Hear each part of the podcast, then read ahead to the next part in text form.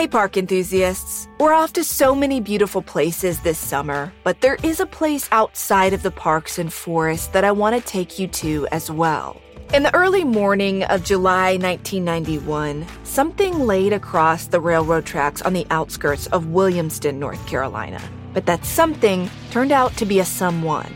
In the newest season of Counterclock, I take a look at the many questions that have gone unanswered for nearly three decades around exactly how Douglas Wag Jr. died and how he ended up on a strip of tracks so far from his home. But the longer I've studied Doug's case, the less the circumstances of his death make sense, and the more potential connections to other crimes and additional mysterious deaths I've uncovered. This season of Counterclock is the most intense investigation yet. And just like me, you won't see the twists coming. Listen to new episodes of Counterclock weekly, wherever you're listening. This episode is brought to you by Progressive, where drivers who save by switching save nearly $750 on average. Plus, auto customers qualify for an average of seven discounts. Quote now at progressive.com to see if you could save. Progressive Casualty Insurance Company and Affiliates. National average 12 month savings of $744 by new customers surveyed who saved with Progressive between June 2022 and May 2023. Potential savings will vary, discounts not available in all states and situations. This is a big year. The Ohio Lottery's golden anniversary. 50 years of excitement, of growing jackpots and crossed fingers. 50 years of funding for schools, of changed lives and brightened days. 50 years of fun. And that is worth celebrating. So watch for can't miss promotions, huge events, and new games that will make the Ohio Lottery's 50th year its biggest one yet. Learn more at funturns50.com. Hi, park enthusiasts. I'm your host, Delia D'Ambra. The story I have for you today is about a couple who wanted what so many of us want when we go for a hike in the woods quality time and a break from our busy lives. But in May of 1988, that's not what these victims got. Instead, they found themselves face to face with true evil lurking in the woods. The case takes place in Michaux State Forest, which is in southern Pennsylvania and is home to a stretch of the famous Appalachian Trail. Pennsylvania's Department of Conservation and Natural Resources states the forest is over 85,000 mountainous acres of dense woods with beautiful hills, trails, and streams to explore. It's a great place for hikers who want to go off the beaten path and really immerse themselves in nature. The two victims in this story were aiming to do that. Except it wasn't just the two of them in the forest for their weekend getaway. There was someone else there who'd been stalking them, waiting for the right moment to strike. And the identity of this elusive human predator might have remained a mystery forever, except one of the women he gunned down in cold blood survived. This is Park Predators.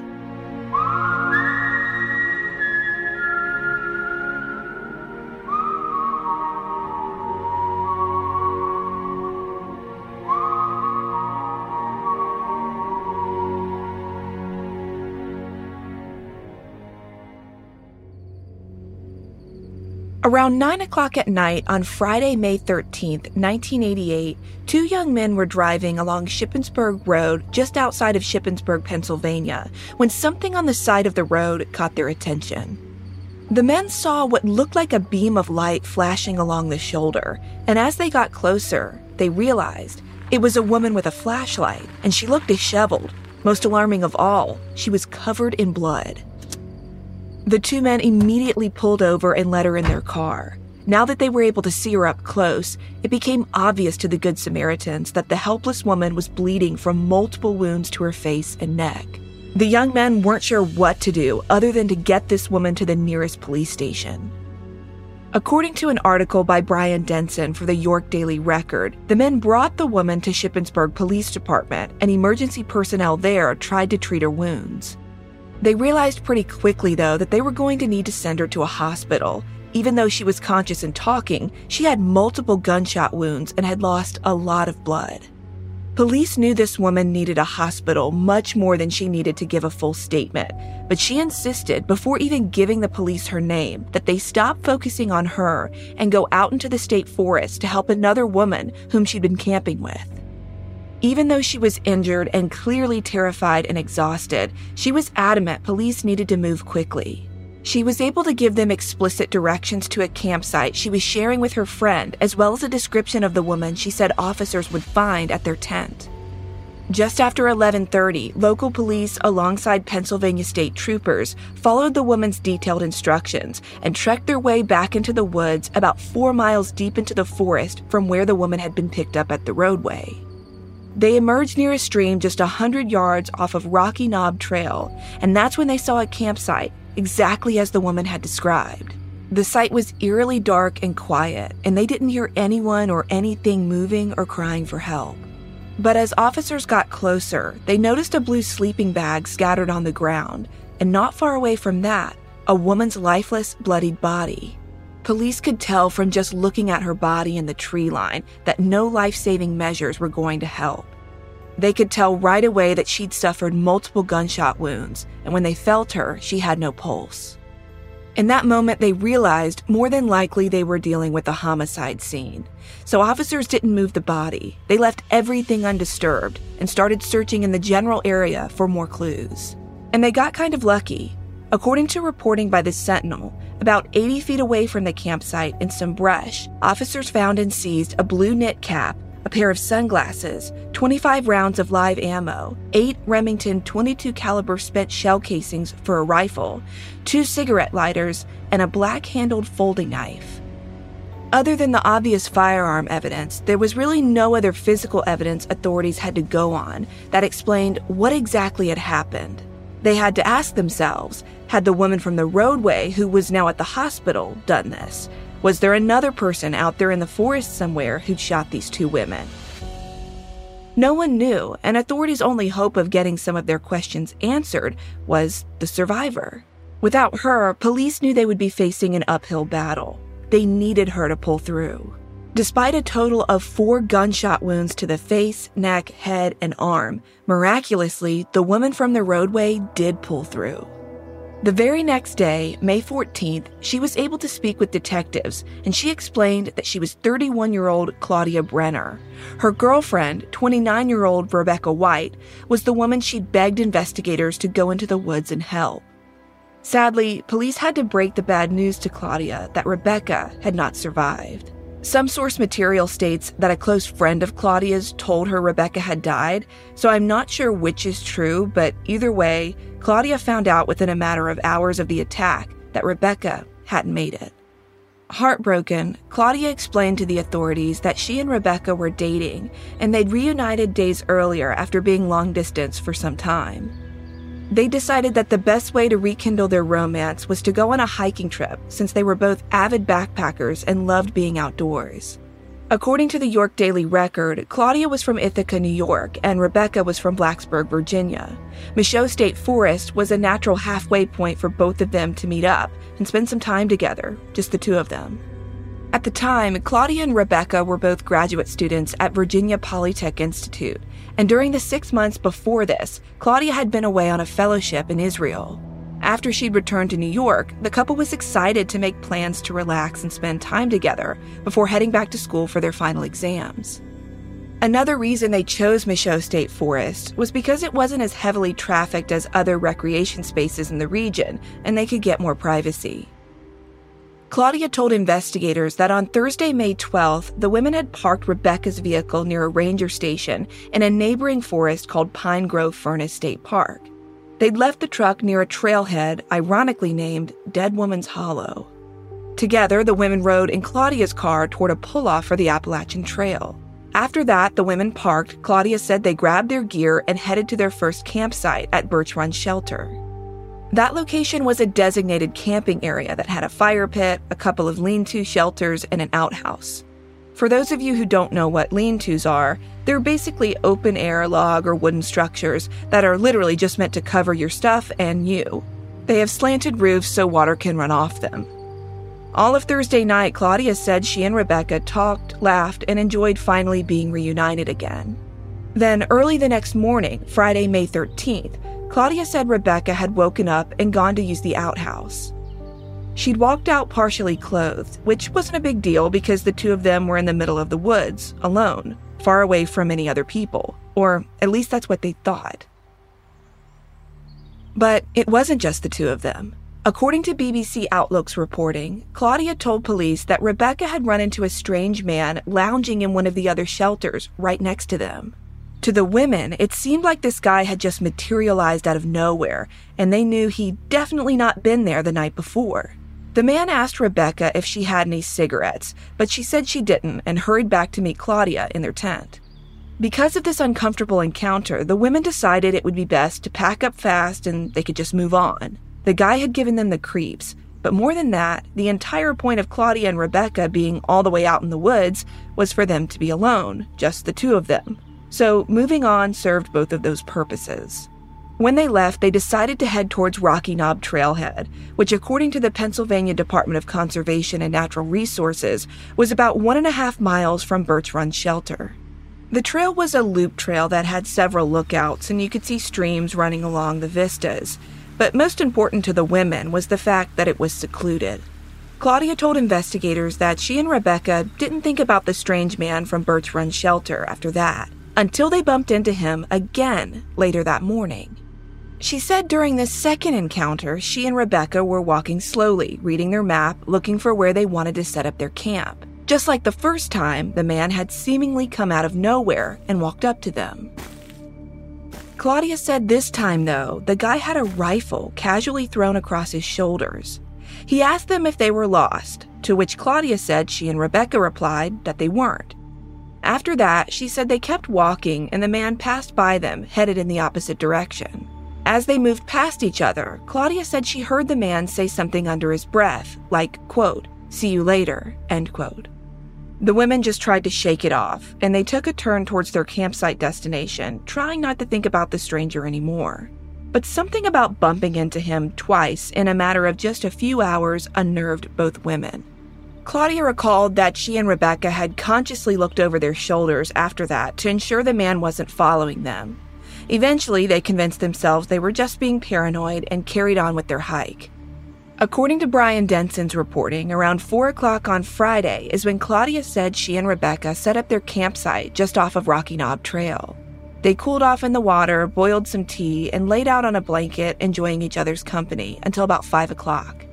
Shortly after that, they started to become intimate, but were interrupted by a loud bang. The ear splitting sound had rung out from behind the tree line where neither women could see anything. Claudia said immediately after hearing that first bang, she felt a searing pain pierce her right arm, and then she saw a bloom of bright red blood spread across her skin. After that, several more loud bangs rang out.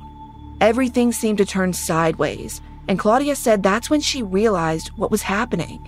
She and Rebecca were being shot at repeatedly.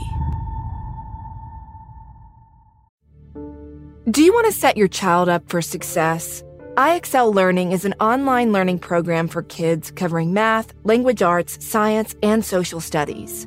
IXL is designed to help them really understand and master topics in a fun way. Now, my little guy is still young, but I can already tell that integrating fun ways to learn is going to be a game changer for him.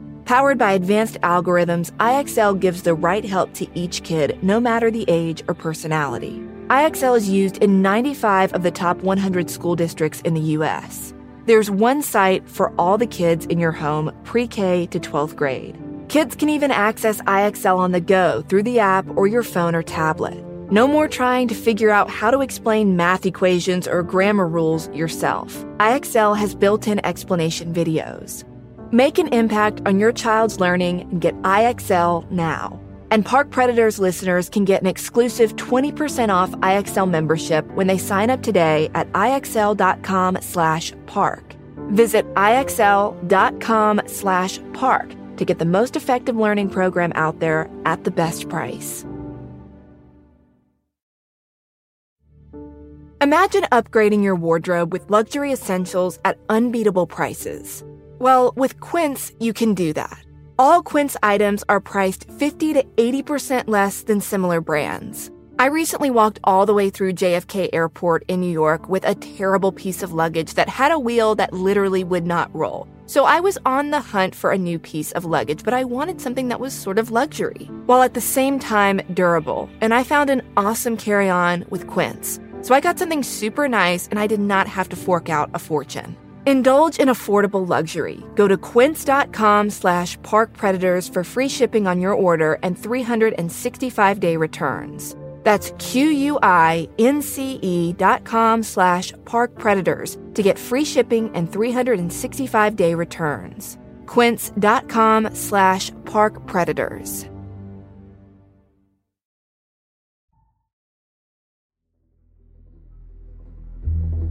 Depending on the source material you read for this story, several publications peg the time of the shooting incident to be anywhere from 5 p.m. to 8 p.m. But based on Claudia's own account of events, published by Carmen Anderson for the Sentinel, it seems like the most accurate time frame for the attack was sometime shortly after 5 p.m. So that's what I'll go with. Also, if you do the math, Claudia was picked up by the Good Samaritans at 9 o'clock after she said she walked close to four miles bleeding. So I have to think the attack happened at least a few hours before that.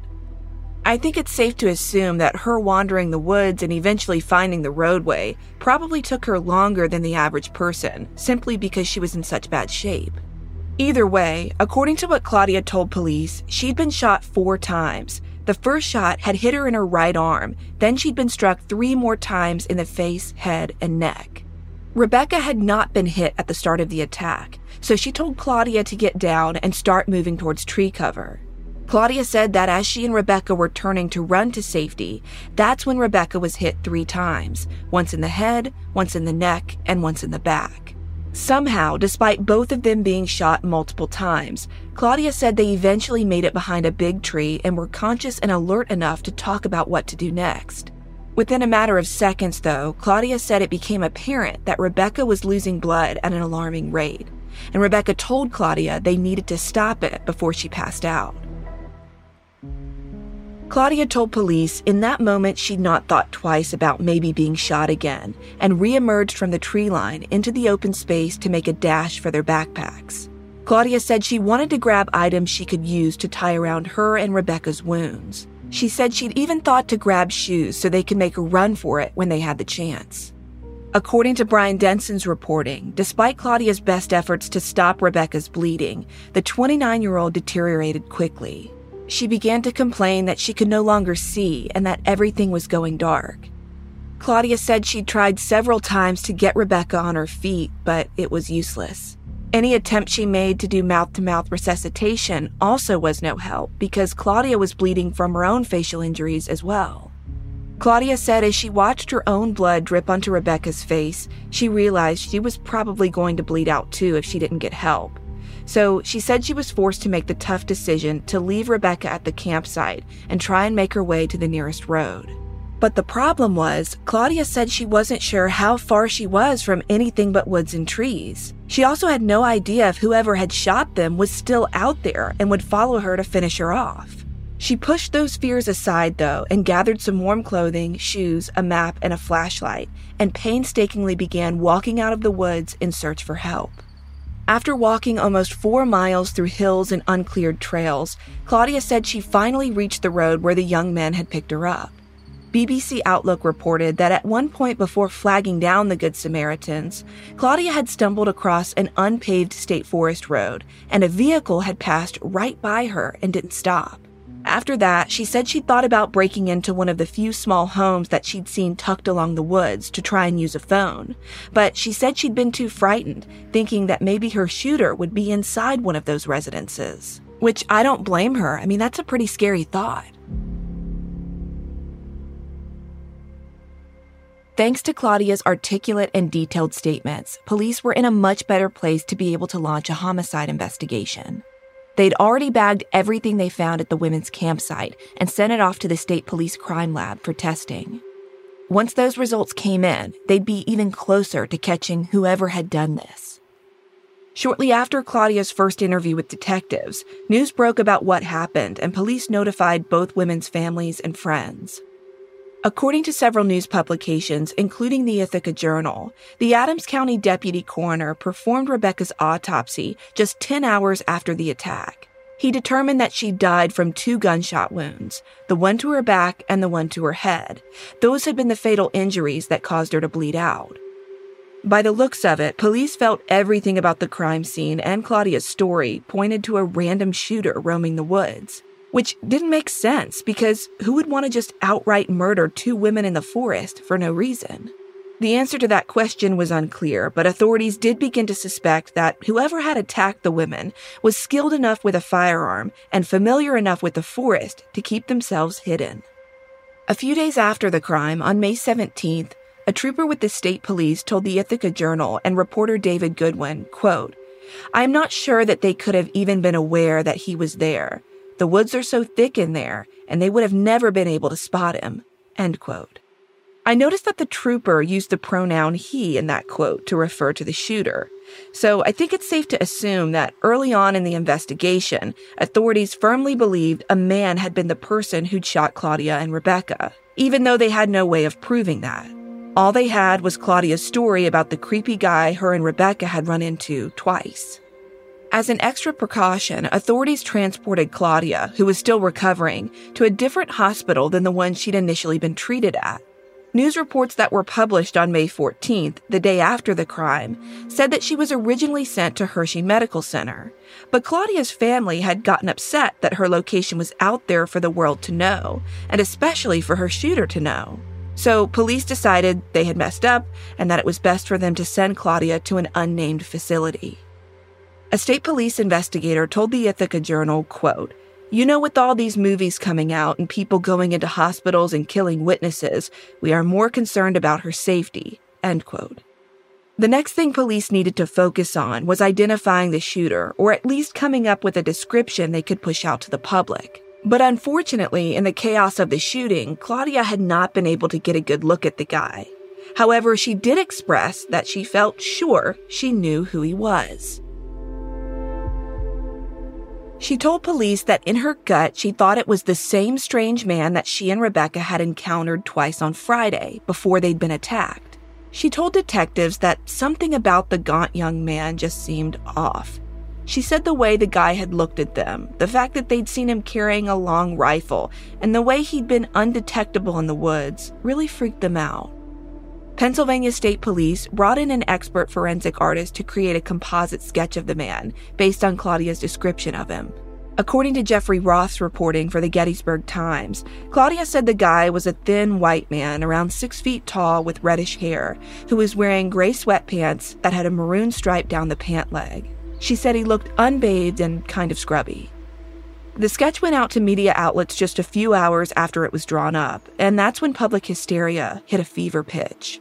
Everyone who lived locally was terrified that a rogue shooter was still on the loose. Police felt tremendous pressure to find some traction in their investigation and get a suspect into custody fast. Crime Stoppers offered up a $1,000 reward for information, hoping that someone would come forward with a tip that would point homicide investigators in the right direction but nothing surfaced. Authorities spent all day Wednesday, May 18th, back out at the crime scene looking around for clues, but they didn't find anything. They felt certain that the person they were looking for had been to Rocky Knob Trail before, though, and he was definitely familiar with the state forest in general. The spot where the attack happened was several hundred feet off the designated trail. It was secluded. Most people wouldn't even know it was there. One week after the shooting, friends and family of Rebecca Wight held her memorial service in Virginia. It's unclear from the source material if Claudia was physically well enough to attend, but if she wasn't, that's super sad. I can't imagine losing someone so close to you and not being able to go to their funeral to say your final goodbyes. On May 23rd, 10 days after the attack, and shortly after that composite sketch was released, investigators caught a huge break. The authorities announced they had a suspect. According to Bill Cowan's reporting for the public opinion, ever since police had released the composite sketch, they'd been fielding hundreds of calls from the public. Many of those tips kept referring to a man from the area who looked a lot like the sketch. The callers all said the guy in the picture often went by the name Mountain Man, but his real name was Stephen Roy Carr. Stephen was 28 years old and lived in the mountains just outside of Shippensburg. People who knew him told investigators that he lived in caves, lean tos, and even literal holes in the ground, basically wherever he could find shelter. Some source material says Stephen was 29, but most articles cite him as being 28. Residents said Stephen was a loner who called the woods of Michaux State Forest his home. He liked to live off the grid and would reportedly only come into town to collect cans that he turned in for cash. The only things people saw him use that money for were meal supplies and cigarettes. Witnesses said he almost always carried a long rifle with him and used it to shoot and kill small game. One of the last known locations someone said they'd seen him was at a migrant camp about four and a half miles from the crime scene near the town of Cleversburg. That witness said they believed Stephen was living in a rundown camper there. By nightfall on May 23rd, Pennsylvania State Police sent 50 troopers and scent tracking dogs to that area, and they found the camper. The dog's handlers had used items from inside the RV to follow Stephen's scent through the woods. Officers in a helicopter flying overhead, just a few miles from where the camper was abandoned, radioed in that they'd spotted a man matching Stephen's description take off into the woods. Teams on the ground continued to pursue him, but unfortunately, the dogs lost his scent trail and the manhunt had to come to an end. Stephen had taken off into a part of the forest that had thick tree cover, so even the helicopter couldn't spot him again.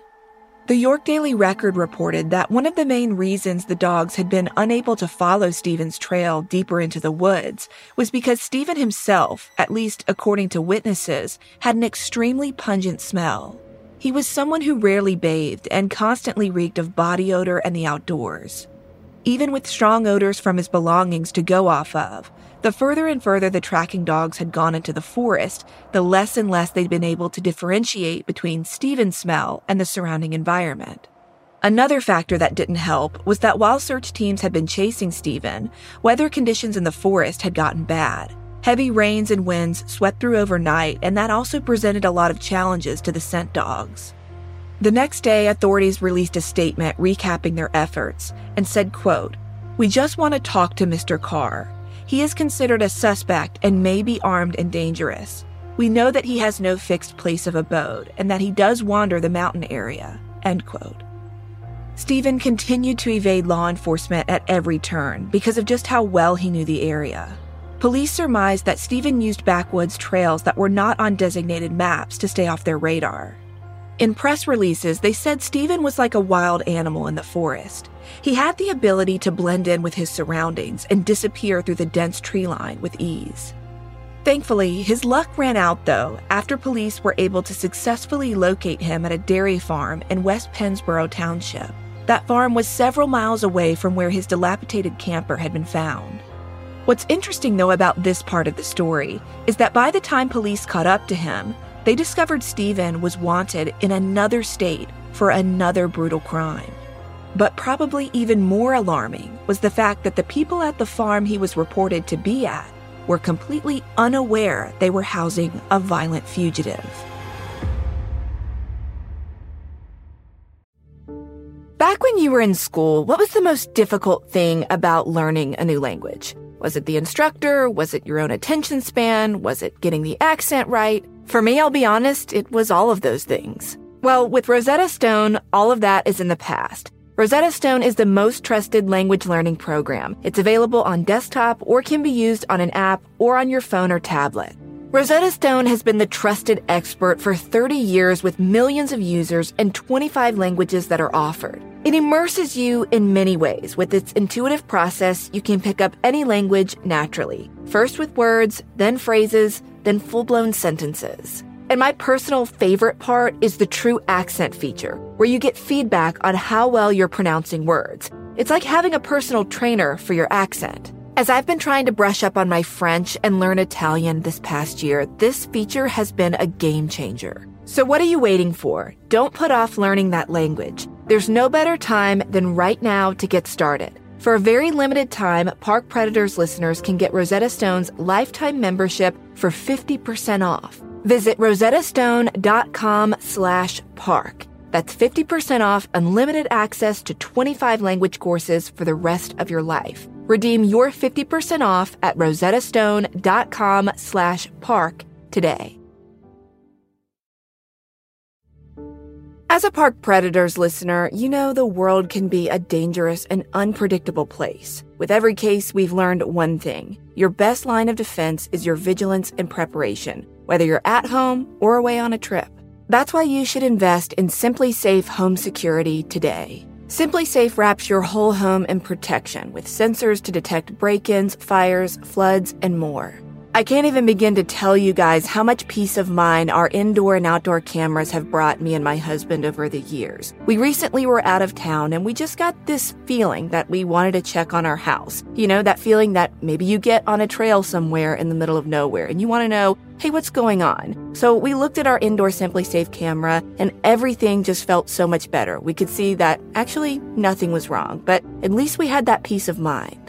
And for as long as I've been partnering with SimpliSafe, I've told you that it has given me and many of my listeners real peace of mind, and I want you to have it too. Get 20% off any new SimpliSafe system when you sign up for Fast Protect monitoring. Just visit simplisafe.com slash parks. That's simplisafe.com slash parks. There's no safe like SimpliSafe.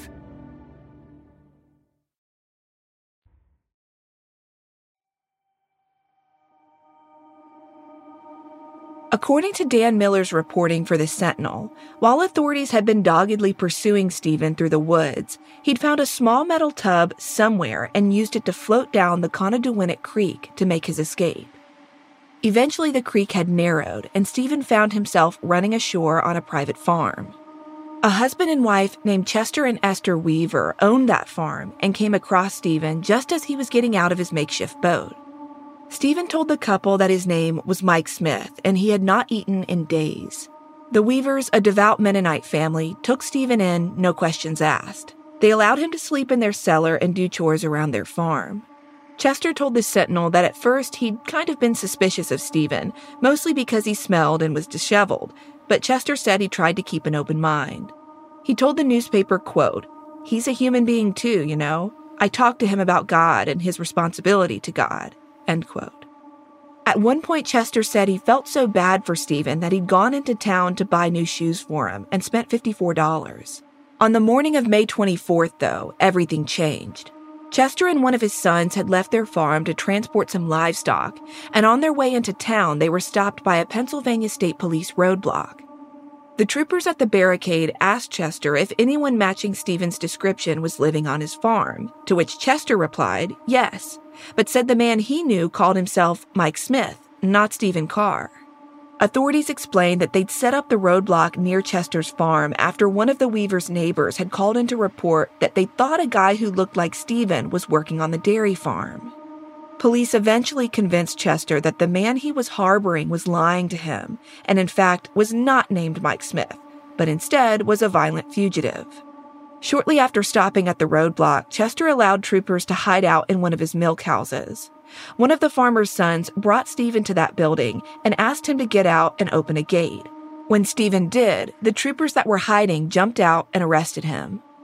Chester told news reporters afterwards that he had no idea Stephen was a fugitive. He said he and his wife had never listened to the radio or watched television, so they'd been completely unaware Stephen was wanted for Rebecca Wight's murder. He did, however, mention that during Stephen's brief stay at the farm, Stephen had told Esther he'd come to Pennsylvania from Florida, and while he'd been down there, he'd killed three people, he said, killed his best friend. From my research, it doesn't appear that Stephen's claim about being a murderer was true. At least I can't find any source material that explicitly states he was arrested or served time for triple murder in Florida.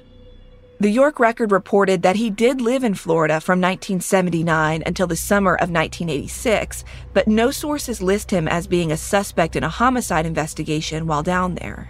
What Stephen did have was a long rap sheet in Florida for committing dozens of burglaries and robberies in the late 1970s and early 80s. He'd spent four years in prison for one brutal robbery in which he'd stabbed an elderly woman. Thankfully, that victim had survived. According to the York Daily Record, when Pennsylvania police arrested Stephen, they discovered he had an outstanding warrant from 1987 from Florida. The crime that warrant was for, though, was minor compared to what he was facing in Pennsylvania. On May 25, 1988, Stephen was officially charged with first degree murder, third degree murder, attempted murder, and two counts of aggravated assault for the death of Rebecca Wight and the shooting of Claudia Brenner. At the time, the charge of first degree murder meant that Stephen could face the death penalty. The Sentinel reported that after his arrest, Stephen led homicide detectives back to the crime scene and showed them where he'd stashed the murder weapon, a 22 caliber Winchester rifle. The group found the gun wrapped in plastic and half buried under some leaves. By that point, investigators had been able to tie the blue cap, cigarette lighters, folding knife, and rifle ammunition they'd found earlier at the crime scene back to Stephen. To add to the mountain of evidence piling up against him was the fact that the dilapidated camper authorities had searched near the migrant camp came back as registered to one of Stephen's uncles who lived not far from Shippensburg. There was also damning testimony from a teenage boy and his mom from Shippensburg who said they'd run into Stephen the day after the shooting. These witnesses were 17 year old John Golden and his mother Alice, John told police that he and Stephen were loose acquaintances, and on May 14th, Stephen had visited him at his mom's house and said, quote, I did something wrong, end quote. Alice told police that she normally knew Stephen to carry a 22 caliber rifle, but on the day he'd arrived to visit with her son, he didn't have it on him. When she'd asked him where it was, Stephen had replied that someone had stolen it from him the day prior. Around this time, as the case was coming together, Claudia had made a full recovery and was released from the hospital. She returned home to Ithaca, New York, and was expected to testify against Stephen. The one question headed into trial that no one could answer, though, was why Stephen had shot at Claudia and Rebecca. To authorities, that piece of the puzzle was still unclear. There appeared to be no personal motive whatsoever, because prior to following them in the woods the day of the shooting, Stephen had never met Claudia and Rebecca. To make things even more confusing, Stephen's statements to police after his arrest wavered a lot. At first, he seemed cooperative and led those investigators to the murder weapon. But then, according to Carmen Anderson's reporting, he did a complete 180 and denied any involvement in the attack. When authorities revealed to him that Claudia had survived the shooting, Stephen reportedly began to cry and said, quote, If I tell you the truth, you'll put me away for a long time. I should have run. End quote. Shortly after saying that, he told detectives that the shooting was an accident and claimed he'd been shooting at a deer and hit the women instead. Of course, no one believed that version of Stephen's story, mostly because both of his victims had been shot a total of eight times. To police, that many shots just did not add up with an accidental hunting incident scenario. It's not clear from the research material that's out there, but I have to think that maybe one of the reasons Stephen went back and forth so much was because on May 26, 1988, the Adams County District Attorney announced that he was going to seek the death penalty against Stephen. That more than likely ramped up Stephen's fear of not just going to prison for the rest of his life, but his own life being at stake. Because Stephen had no money, means, or family to help pay for lawyers, he was represented by a public defender named Michael George in June of 1988. Michael filed several motions to get preliminary hearings continued. He said he wanted to make sure that his client was, in fact, the man Claudia Brenner reported seeing. So, to be fair to his defense, the government allowed Stephen to be put into a police lineup, and Claudia was asked to pick out who she believed had attacked her and Rebecca. The defense also requested that Claudia hear Stephen speak so that she could identify his voice and verify he was the man she and Rebecca had bumped into twice on Friday, May 13th.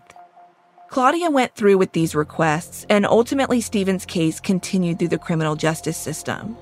But more delays came in July and August of 88 when a series of psychiatric evaluations were done on Stephen to determine if he was competent enough to stand trial. Psychiatrists found that he was sane enough to understand the charges against him. They also noted that during their examinations, they learned that Stephen had a deep seated hatred for homosexuals. To add to the confusion of his conflicting statements and behavior, during a pretrial hearing in late July of 88, Stephen entered what's called a mute plea. According to Legal Dictionary, to stand mute means a defendant refuses to plead either guilty or not guilty. The presiding judge told the Ithaca Journal, quote, This is a fairly bold and outdated custom. Standing mute was a procedure by which a person challenged the legality of being arrested, charged, and standing trial. End quote. By default, the court had to enter a plea of not guilty for Stephen just to keep the proceedings moving. During the subsequent preliminary hearings, Stephen's attorney, Michael George, openly told the media that his client had been provoked after seeing two women teasing one another and having sexual intercourse. Michael told the Gettysburg Times, quote, we are prepared to present evidence that what happened on the afternoon of May 13, 1988, affected Stephen's ability to reason and pushed him over the edge and provoked him, in effect, doing the act in which he is alleged of doing. End quote. This defense strategy is what's called a provocation defense. Basically, what Michael was saying was that because Stephen had witnessed two lesbians being intimate, some sort of prior trauma he'd experienced had been triggered by that, and he'd flown into a blind rage and become homicidal. The York Record reported that Stephen had a history of being roughed up by gay men inside the Florida prisons he'd been incarcerated at during the late 70s. One of Stephen's friends, a man named James Cleaver, told the newspaper that Stephen despised homosexuality, and on one occasion while watching the Oprah Winfrey show together, in which she'd been interviewing a gay man, Stephen had said, quote, I think somebody ought to kill the whole bunch of them, End quote. The Commonwealth versus Carr case law that's publicly available states that the defense's provocation argument doesn't constitute true grounds for a legitimate legal argument, but there are cases where provocation is weighed heavily when it comes to some charges.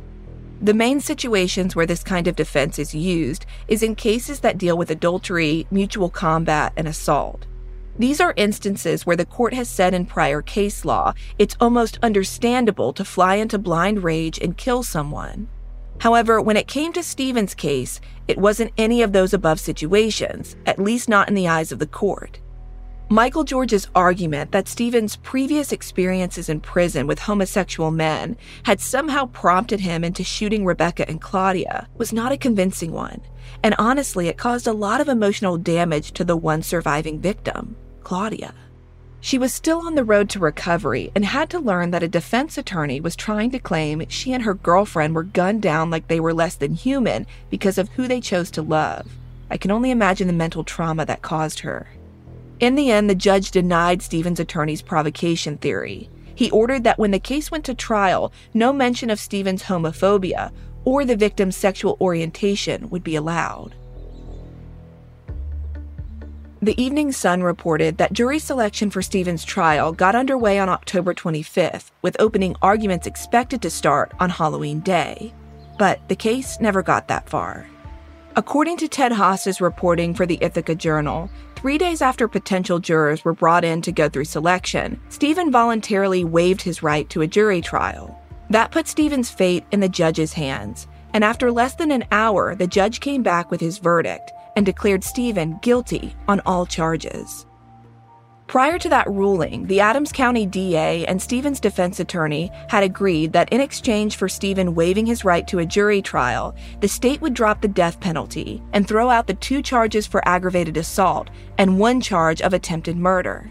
Stephen was only going to be convicted and sentenced for first degree murder and third degree murder. The maximum penalty he would get was life in prison without parole.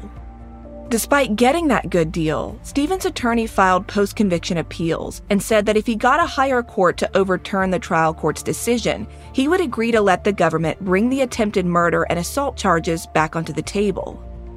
A month later, in November 1988, Stevens' lawyer announced he planned to get Stephen a new trial, but within a few months, all of those efforts failed.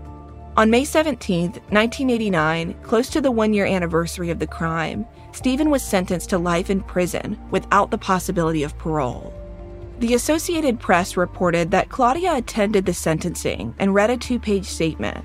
It said in part, quote, I wish that the inconceivable pain and horror I experienced were fears with no basis in reality, that the sound of shots, that shattering reality in my mind, was a bad dream from which I could awaken. Every time I feel my cheek, my teeth, my neck, my heart, I know I have been permanently harmed. I'm thankful that the court system substantiates the truth of the completely unprovoked and pointless murder. End quote. Claudia went on to tell BBC Outlook that she credits her survival to Rebecca. She said that when she was lost in the chaos of the shooting, Rebecca had been the one who told her to take cover, and it was Rebecca who had had the presence of mind to realize that in order for either of them to get out alive, they needed to stop their wounds from bleeding and get help. Claudia wholeheartedly believes she wouldn't be alive today if it wasn't for Rebecca. She told the Star Gazette, quote, I think the motivation of believing if I only got help for her, she might live propelled me just as much as realizing I needed help for my own injuries. I really feel that Rebecca saved my life before she died. End quote. In 1995, Claudia wrote a book about the attack and the aftermath and titled it Eight Bullets One Woman's Story of Surviving Anti Gay Violence. In it, she talked about how the impact of what she'd been through had made her more willing to share her story. She said she hoped it would inspire many more people in the LGBTQ community to speak out against the violence they'd endured because of their sexual orientation. She went on to earn her degree and become an architect, as well as become involved in anti gay violence activism. Stephen Roy Carr is still alive today. He's in his early 60s and is a lifelong inmate at a state prison in Pennsylvania. He will never see freedom again, and the woods he once called home and lived in as the mountain man don't miss him. He'll never hear the rustling sound of wind in the trees or the gentle splash of a babbling creek again. And that's exactly what the families of the victims and everyone impacted by his crimes want.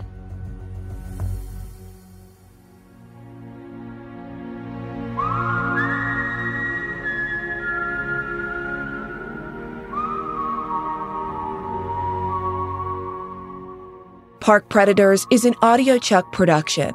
So, what do you think, Chuck? Do you approve? Parents, when you visit California, childhood rules. If you don't remember how awesome childhood is, just ask yourself What would kids do? Dance to a giant organ played by ocean waves? Yep. Camp in floating tree houses hundreds of feet off the ground? Check. Jump in a big tub of mud on purpose? Call it rejuvenation. We don't care. Just pack your fun pants and let childhood rule your family vacation. Discover why California is the ultimate playground at visitcalifornia.com.